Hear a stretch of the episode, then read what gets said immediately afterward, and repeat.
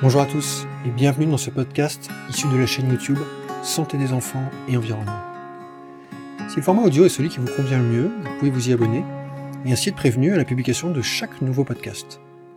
Bonne écoute à vous. Bonjour les parents, verts et prudents. Comment entourer les enfants d'un environnement favorisant la santé?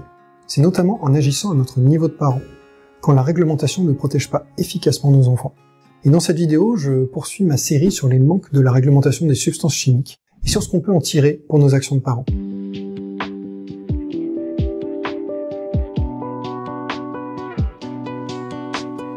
Bonjour à tous et bienvenue dans cette nouvelle vidéo. Je suis Guillaume, je partage sur cette chaîne des conseils et des astuces pour vous aider à entourer les enfants d'environnements plus sains, avec moins de pollution et plus de nature. Si c'est votre première visite, je vous invite à télécharger mon guide offert qui vous donne les essentiels pour bien démarrer en santé environnementale pour parents. Le lien est dans la description. Aujourd'hui donc, je poursuis ma série de vidéos thématiques portant sur la réglementation des substances chimiques. Comme j'habite en France, je parle toujours euh, plus particulièrement de la réglementation de l'Union européenne. Mais comme cette réglementation est généralement considérée comme euh, la plus protectrice au monde, les manques dont je vais parler devraient concerner à peu près tout le monde.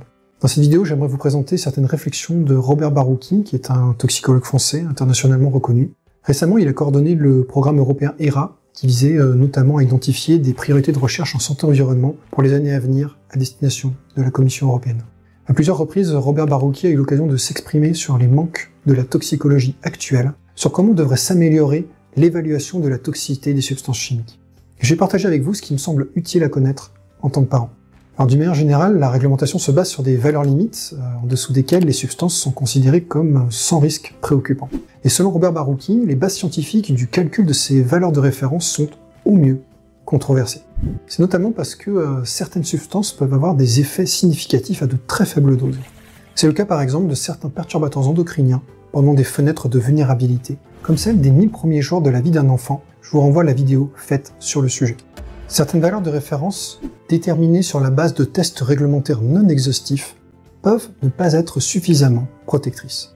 Ces tests s'avèrent euh, non exhaustifs parce qu'ils considèrent une gamme de doses trop étroite, donc, mais aussi parce qu'ils n'étudient pas tous les mécanismes de toxicité, comme les modifications épigénétiques ou la toxicité pour certains enzymes, par exemple. Une autre difficulté réside dans le long délai qu'il peut y avoir entre une exposition à un agent toxique et l'apparition d'un effet sanitaire. Ce délai correspond parfois à plusieurs dizaines d'années. Pour certaines substances, des effets pourraient même apparaître chez les générations suivantes, qui n'ont pourtant pas été exposées. Par exemple, ces effets de long terme peuvent être dus à des polluants persistants que le corps a du mal à détoxifier et qui se retrouvent stockés dans les graisses, dans le tissu adipeux. Et ce stockage conduit donc à des sources internes de polluants, générant des expositions en continu.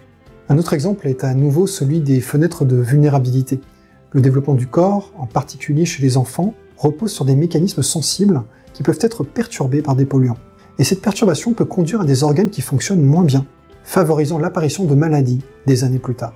Et c'est pourquoi la toxicologie a besoin de développer les analyses permettant d'évaluer les risques chez les personnes vulnérables et au stade de développement vulnérable. Bon, de l'analyse de Robert Barouki, je pense qu'on peut retenir notamment que, euh, d'une manière générale, cette toxicité des temps longs elle s'avère très difficile à tester avec de plus courtes périodes d'expérimentation en laboratoire. Une dernière difficulté que je voulais rappeler ici, puisque deux vidéos y sont déjà consacrées, c'est que d'une manière générale, la réglementation considère les substances indépendamment les unes des autres, alors que la population est exposée de manière simultanée à des milliers de substances et que la composition de ces mélanges évolue au cours du temps. Quand les substances présentent des modes d'action similaires, les connaissances actuelles suggèrent que euh, l'addition des doses permet assez bien de prévoir les effets d'un mélange. Mais quand les modes d'action sont différents, les toxicités des substances d'un mélange peuvent rentrer en synergie. Il s'agit d'un défi majeur pour l'avenir, avec des implications à la fois dans les sciences fondamentales et les sciences réglementaires. Toutes ces limites constituent autant de sources d'incertitude que la toxicologie réglementaire semble à ce stade loin de pouvoir réduire significativement. D'un côté, les tests sont insuffisamment protecteurs, et de l'autre, Robert Barouki le souligne lui aussi, il y a un délai important entre les avancées scientifiques et les applications réglementaires. Je vous renvoie à la vidéo faite sur ce sujet. Par exemple, euh, les inspections générales soulignent que près de 30 ans ont été nécessaires entre la conférence de Wingspread de 1991, où est inventée l'expression perturbateur endocrinien, sa diffusion par l'OMS en 2002, et l'évolution des méthodes réglementaires 2017 et 2018 pour un champ encore limité.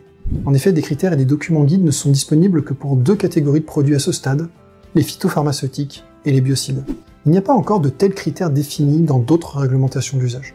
Ces éléments suggèrent euh, une fois de plus que la réglementation actuelle apporte un niveau de protection insuffisant pour la population générale et surtout pour les populations sensibles comme les enfants, avec les vulnérabilités de leur corps en construction. En attendant une potentielle évolution du cadre réglementaire, je vous invite donc à augmenter vous-même le niveau de protection de vos enfants contre les mélanges de substances préoccupantes.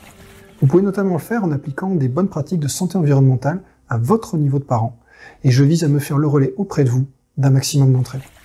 Voilà pour ces éléments visant à nourrir nos réflexions de parents verrés prudents. Si vous paraissent utiles, vous pouvez liker, vous abonner et clocher pour que YouTube favorise leur diffusion. Si vous voyez des compléments intéressants à ces éléments, eh bien dites-le moi dans les commentaires, ça contribuera à ce que tout le monde progresse. En attendant, je vous invite à faire partie des parents verts et prudents, des parents qui se montrent prudents avec leurs enfants pour tenir compte des insuffisances de la réglementation. À bientôt. Voilà pour ce podcast issu de la chaîne YouTube. Si vous trouvez ce type de conseil utile, si vous pensez qu'il peut être utile à d'autres personnes, je vous invite à prendre une minute pour donner une note sur votre plateforme de podcast et y écrire votre avis. Vous pouvez aussi partager sur vos réseaux sociaux. Merci beaucoup par avance si vous faites ça, ça contribue à ce que mon travail atteigne le plus de parents possible. À bientôt.